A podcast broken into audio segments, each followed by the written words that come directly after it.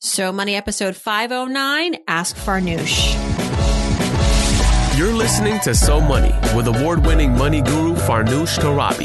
Each day, get a 30 minute dose of financial inspiration from the world's top business minds, authors, influencers, and from Farnoosh herself. Looking for ways to save on gas or double your double coupons? Sorry, you're in the wrong place. Seeking profound ways to live a richer, happier life. Welcome to So Money. Welcome back to So Money, everyone. Friday, December 16th. Welcome to the show. A special edition of So Money today. So Ask Farnoosh on So Money. We have a guest. You know him. If you listen to the show, you are very familiar with who I'm about to introduce. Our guest today, helping me with some questions from you, as well as a topic that is very timely. You know, a lot of us are going to be spending money this month, and it's a unfortunately hot time for fraudsters to take advantage of our uh, financial identity, whether we're shopping with credit cards, we're buying online. So to help us with all of this, I've invited on back on the show, Dr. Brad Klontz. And for those of you who are not familiar with Dr. Brad Klontz, he is a financial psychologist. He is the co-founder of the Financial Psychology Institute, a, a partner of Occidental Asset Management and one of Chase's financial education partners. He's an associate professor of practice at Creighton University Heider College of Business. He's also a fellow of the American Psychological Association. He's authored five books on the psychology of money, including Mind Over Money. And he's been on a myriad number of TV shows from ABC to Good Morning America. He's been printed in the New York Times. He also helped me with my book, When She Makes More. He and I did a very interesting study together on female breadwinners. And so for without further ado, Brad Klontz, welcome back to the show. Thanks so much for having me, Farnoosh. It's always a pleasure. It's always a pleasure to have you on. I know where are you calling in from? Because I know you you hopscotch. You go from Hawaii to the states. Where are you in Hawaii right now? Yeah, I'm in Hawaii right now, the beautiful island of Kauai that I call home. I'm very jealous. I'm in the frigid uh, New York City. I think it's probably like 20 degrees out. You probably have never experienced that, have you? Unless you were, uh, unfortunately, somewhere on the East Coast this time of year. Well, you know, I grew up in Detroit, and so oh. I, I, oh. I, know exactly what you're going okay. through. So you empathize. All right. Well, Brad, again, thank you for being here. And as I mentioned at the top, we're going to because you are the resident financial psychologist, I, I, wanted to pick some questions from listeners that had a little bit of an emotional a tone to them as so many financial questions are not just about dollars and cents and charts and graphs, but you know, people are emotionally torn sometimes about what to do. And it just happens to be about a financial matter. And then we'll transition to some holiday questions regarding fraud. And just to let you all know, Dr. Brad and I are currently working on behalf of Chase to share our personal finance and fraud education expertise with you. So thanks to the folks at Chase for bringing us together.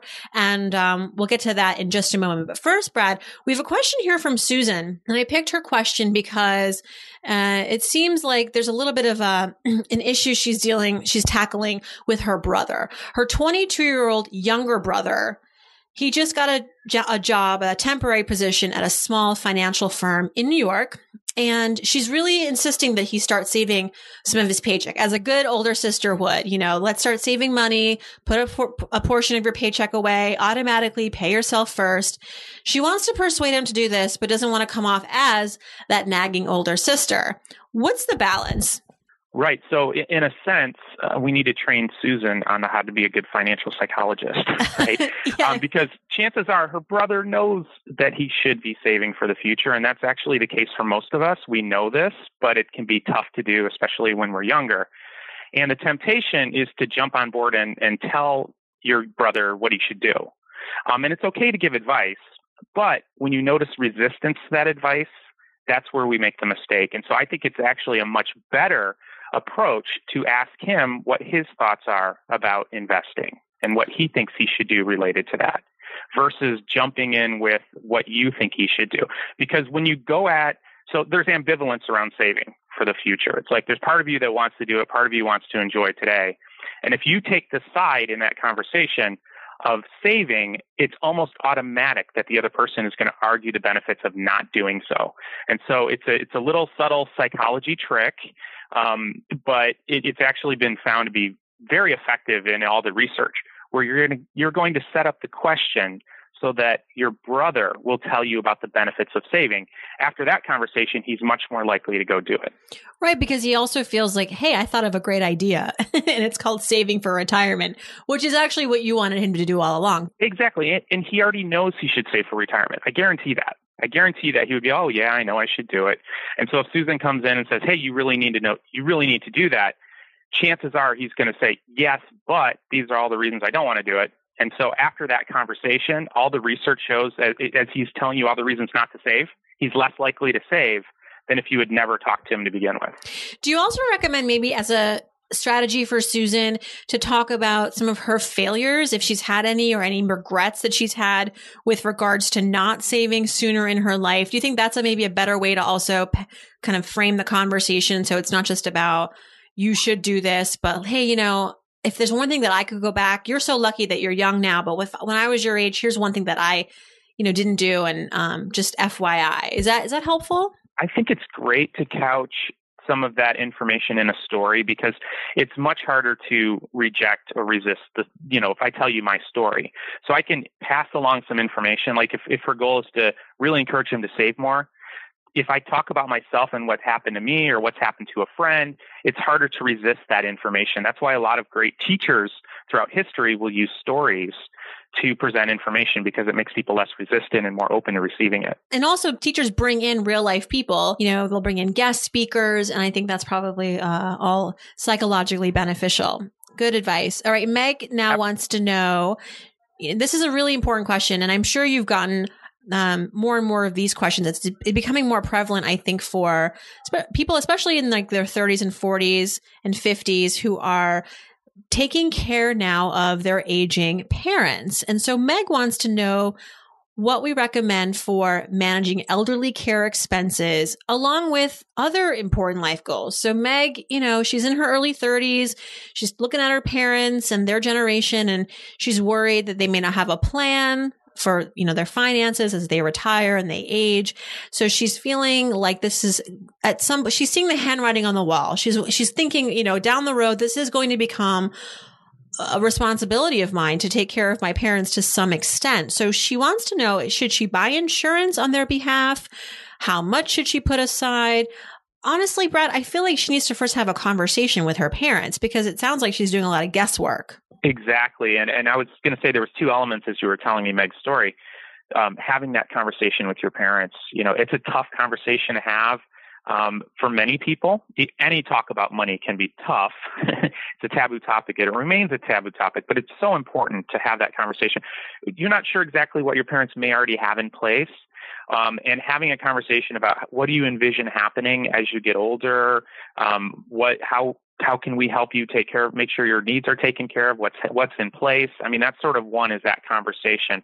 And then number two and this is something that many of us neglect whether it's our children that we love so dearly or our parents that we care so much about um, is if we can make sure that we have a plan to become as financially healthy as possible ourselves we're going to be in a much better position to help people later on if they need it so maybe she shouldn't buy the insurance yet and instead work on her own savings, paying off her own debt if that is a concern. Right. And, and actually, whether or not you should buy insurance is a much more complicated question that you need a lot more details from her parents around. Like maybe they don't financially need it, maybe they have adequate um, you know, insurance in other areas through, you know, um, health insurance, et cetera.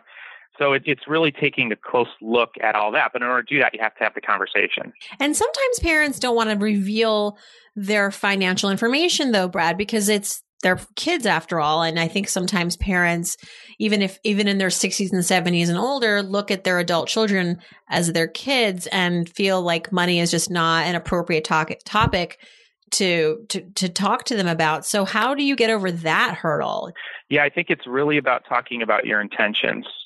And I totally understand some parents don't want kids to know because, well, and frankly, if some kids know Um, let's say higher net worth parents, some are very concerned if I let my kids know how much, then they're not going to save themselves or they're not going to do what they need to do. So there are there are, there are real valid reasons why people are uh, can be uncomfortable about talking about the details. But I think if Meg approaches from that sense of real care and concern about wanting to make sure that they're taken care of in their older years and um, what their plan is for when they become um, disabled or incapacitated or can't take care of themselves, and where where would they envision being cared for? Where, what would they like? So having a conversation about um, painting a picture on what her parents actually want for themselves in those later years, it's related to money, but it's not saying, "Hey, how much money do you guys have set aside for when you're older. Right, right. It sort of goes back to what you told Susan, which is that rather than coming to the meeting with all of your ideas and what you should do, started off with what do you think and what are your plans and get, engage them and enlist them to, you know, uh, offer some uh, of their own ideas. And then that way they'll just feel more it's a psychological trick which is why we have you, we have you on the show because there's so much of this is really mental and finally, speaking of family, and it is the holidays, we have a question from Leah, and she's concerned because her husband's family. So here's a situation. Her husband's family has not been getting together for Christmas in some six years. Everyone lives all over the country. It hasn't really been convenient.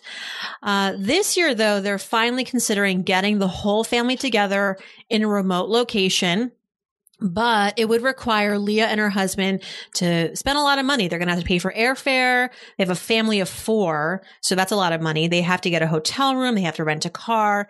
She says that they just don't have the budget for this expense and they want to know if they should make the trip happen or they should focus on paying off the debt that they have and contributing towards their retirement.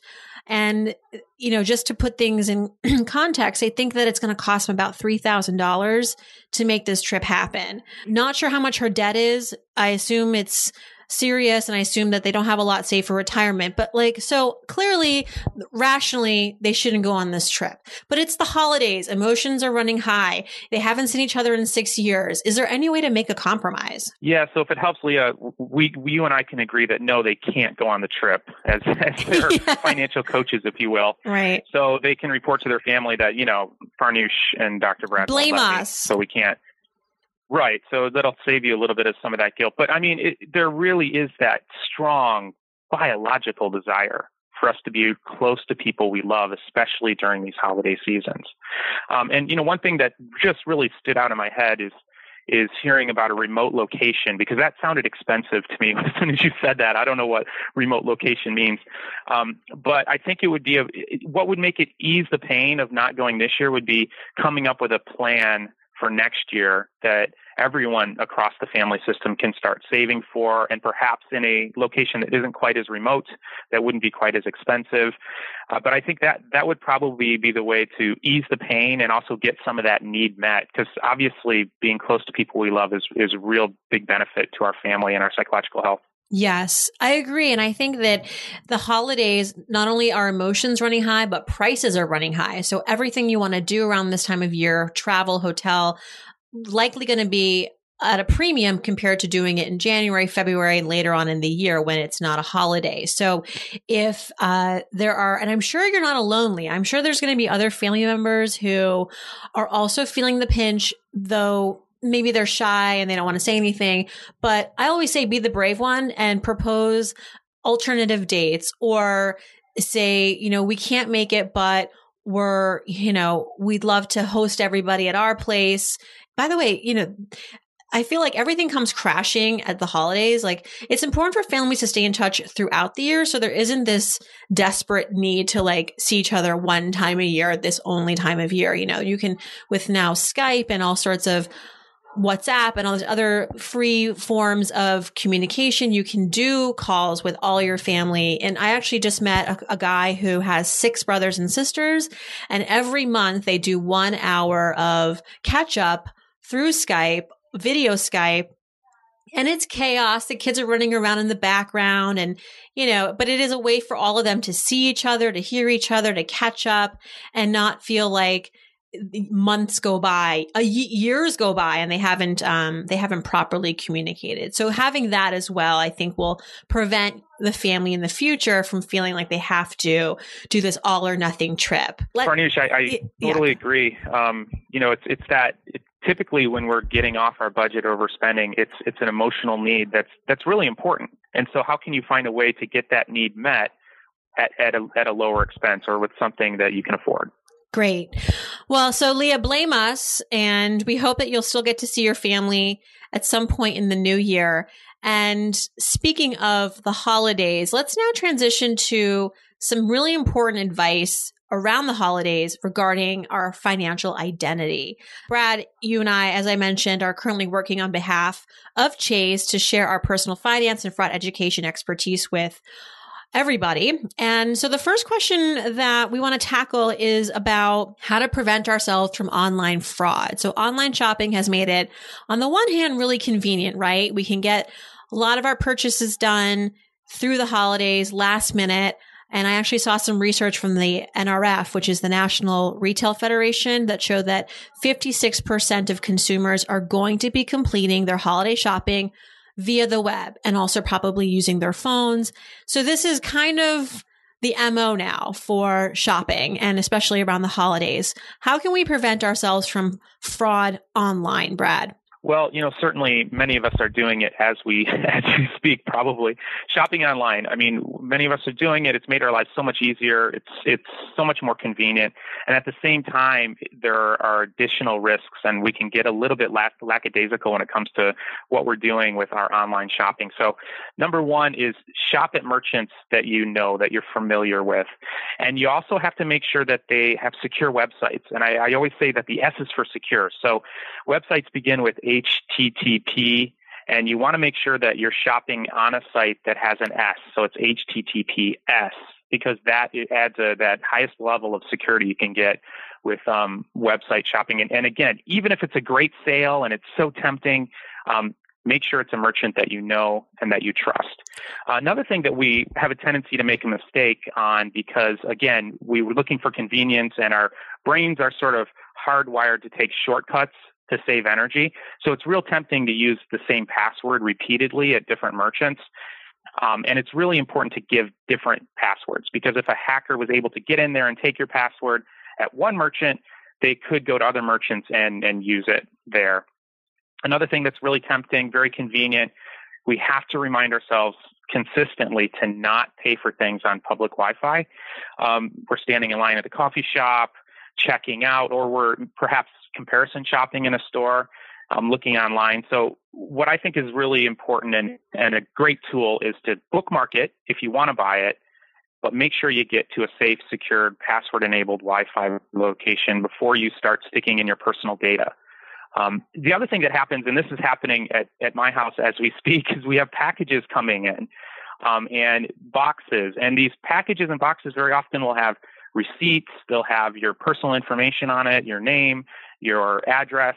And um, it, we can get a little bit lazy. It's really important, though, though, to rip those that identifying information off before you um, are recycling and shred it. Uh, so just some tips that are, are easy, but we, we forget about doing it, and especially with online shopping, which makes our lives so much more convenient. You're right about that. You know, shredding those receipts when they come in the packages because usually there's like bubble wrap and tissue paper and plastic, and sometimes they throw in some catalogs. You forget that your receipt's in that box and you send it down to your local trash, or in my apartment, we have a trash collection area. And you're right, it could get in the wrong hands. Uh, and so be mindful of that. The other thing I would say is that your first tip about shopping at merchants that you're familiar with, absolutely yes, look for the S in the HTTPS at the top of the search of the search bar. I would also say if you're not really familiar with the site and it kind of doesn't look as you know sophisticated as the sites that you've always shopped at, the the big sites, do look for a contact phone number, call them, talk to someone, feel them out, make sure there's like an address. Um, maybe also do an online search for the name of that merchant to see if there have been any complaints. Look at the Better Business Bureau. I think it's, you can never be too sure, especially in this day and age when it comes to websites. And anyone can make a website these days, right? Anyone can collect money online. So you have to be extremely careful. What about those more traditional consumers who don't shop in stores? I like to support small businesses. So I like to shop in my neighborhood in Brooklyn and get something that's from the neighborhood and bring it to my family in Pennsylvania in those cases, there is also the likelihood of fraud. So, are you right now, Brad, using your chip versus um, swiping? Because I know that's one way to really prevent some kind of fraud in stores is using the chip enabled EMV card. Yes, you know, I do. And um, I'd say about half the um, merchants and retailers that I shop at are, are using that now um, inside the store. So I use it whenever I can. And sometimes they'll give you an option. So make sure to use that chip enabled EMV card when you have the option because it it's this added layer of security where, where a unique code is generated for every purchase. And if you're using that magnetic strip, that data could be um, hijacked and it could be used and transferred to another card to make multiple purchases. That can't happen when you're using that chip enabled EMV card because it is only for that that purchase and then a new code is generated for the next purchase. Right. So the kind of fraud that this ultimately protects you against or helps to protect you against is duplication fraud. Can't, it's more likely that they'll catch whoever's trying to pretend that they're you using your card or at least the information from your card. It's very expensive, I guess, to uh, duplicate those chips and the information that's on those chips. You know, another thing that comes to mind too, Farnoosh, is um, it's real tempting to use multiple cards when you're shopping, and it makes it so much harder to track what's happening. Um, and so ideally, you you perhaps would use one card for all your holiday shopping. That way, you can track it. Yeah. Um, and if somebody accesses that information, it's you know it's easier to catch because you can make sure to set up alerts and, and track your spending related to that card. Well, speaking of alerts, that's another really important uh, practice this time of year. If you aren't already signed up for fraud alerts from your bank or your credit card company, this is something that we can all do, regardless of whether we're shopping online or in stores. That to be proactive really is is very, very important. You don't want to wait to find out weeks later that your card has been hacked. Right. And, and that's where checking the statements frequently comes into play because some fraudsters will, you know, throw a small item on the card just to make sure it works, the account works. And so the faster and the more frequently you can check your spending habits, and that's why it's easier if you're targeting one card. Um, you know, the, the better off you're going to be. So when the dust settles, you don't find out that you've been hit really hard with all these expenses. You know, one time I had um, I have a Chase card and I hadn't even used it yet. I'd activated it and literally someone somehow got a hold of my credit card number and had made a purchase, an attempted purchase. And Chase called me right away. And I, I, I didn't even think to check my statement because I didn't have a statement yet. I just started to I just had just signed my signature on the back of the card. It was the ink was still was still wet, and they said, "Yeah, we we we sensed that this could be of." They called because they said, "You know, did you actually buy this necklace for a thousand dollars on Long Island at this jewelry store?" I said, "Nope, I am in Brooklyn, and thank you for letting me know." And they laughed and they said, "Yeah, we didn't think so. We're sending you a new card." And so that's why it's good to sign up for those fraud alerts because you know we're busy. Sometimes we don't catch these things, and sometimes it's not even, it, it, doesn't even hit the statement yet. Sometimes your bank will know even before it hits your statement. So thank you, Chase, for that. So you bring up a good point about, um, you know, being in different locations because so many of us are traveling during the holidays. Um, and so notifying your bank that you're going to be spending out of state will help also. And then making sure that you stop your mail. And this is where we can be forgetful because we're so eager to take our trip um, to a warmer place, perhaps. Um, but make sure to stop your mail if you're going to be away for a long period of time. It's an added layer of security for you. That's a great point. And I hope people are going someplace warm there's all this new technology, right? And it just seems to be becoming more and more prevalent. We have fingerprint sign-ins, digital wallets, even selfie sign-ins are starting to gain popularity. And this is all very recent. All this new technology. Are all of these new features helpful, harmful when we're trying to protect ourselves against fraud? There have to be pros and cons. So how do we, how do we navigate all of this responsibly? Right. So there really are advancements. It's, sometimes it's hard to keep up on it. they're happening so quickly now. Um, and they're all set up to really make things more convenient. So there is that benefit. Um, you know, for the most part, though, we have to treat these, uh, you know, a lot of these new passwords are um, based on biometrics. So they're much more secure than the numbers or the, the letters that we're using. So they're safer in that sense. Um, but we still have to be vigilant to them because there are ways that they can be um, taken from us and used. Um, so, for example, some of these involve fingerprints.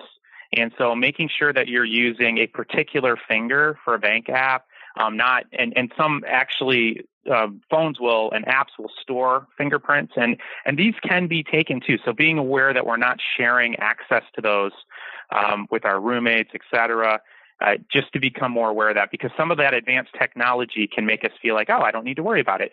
Um, but we have to stay just as vigilant as we would if we're using a pin Yes, and speaking of your phone, if all if you're using if you're accessing all of these payment technologies through your phone, make sure that your phone also is password protected and that it's going to lock sooner than later. You know, sometimes we don't use the the lock or the security password in some cases because it is inconvenient, you know, but especially this time of year, make sure your phone is extra protected because that is uh, you know, that's the master gate to all of this stuff. And then last but not least, what other tools have you found we can use to help with preventing fraud? Like, especially, you know, whether it has to do with our banks or any other apps and tools. Um, you know, digital wallets are a real interesting new technology where you can um, use advanced payments. And then instead of transmitting the credit information, uh, the phone will generate a unique code um, to identify the device and to make transactions. So that's a really neat piece of technology. And if your phone is lost, you can then suspend it remotely, uh, which is very, very handy. You know, the other thing is that Chase actually lets you opt in on specific account alerts, and this is a real interesting feature. So you can get notified about things that are of particular interest to you that you want to track. And of course, suspicious charges is, is one that we should all be signing up for. Um, but you can get push notifications or texts when um, a purchase is charged, like anytime a purchase is charged to your account or when a payment is posted, or you can get those push or text alerts related to the credit limit amount um, or when a payment's due. Uh, so those are really fabulous customized features that can um, give you constant communication with, with, with what's happening in our accounts. Yeah. I mean, so much of this comes down to you being proactive and taking advantage and leveraging whatever the resources that can help you do that. For example, like you just mentioned, Chase has the, um, the alert settings. Um, hopefully we do this now and the, really don't stop doing it. I know this is a kind of high season for potential fraud, but I think once we adopt a lot of these habits now, it'll just become second nature in the new year. And hopefully we won't have to, you know, deal with the aftermath of something someone taking advantage of our finances, our credit cards, our bank accounts. Cause I've had it happen to me. Have you had it happen to you, Brad? It's painful. It really is. I mean, it feels like a, a, violation. I mean, there's an emotional pain attached to it. And I think um, using, you know, during this shopping season, we're spending about, you know, a third of what we spend during the year. So use it as an opportunity to set up some of these automated systems because as you know farnoosh with your knowledge of you know psychology and money uh, we have a tendency to go along with what we've already set up that's why setting up things that are automated and, and using this time to motivate us to do that, it can pay dividends for the rest of the year. Yes, good advice. And hey, good luck, everybody. I hope you have a wonderful holiday season, a safe holiday season. Brad Klontz, thank you so much for joining us. Let us know when you'll be, you know, available to come back on again because we love having you on the show, answering these questions for us from our listeners. And um, tell us where's the best place to find you. Um, probably on the web, um, yourmentalwealth.com. and then, of course, on Twitter, Dr. Brad Klontz. All right. We'll be following you. Thanks so much. And everybody, hope your weekend is so money.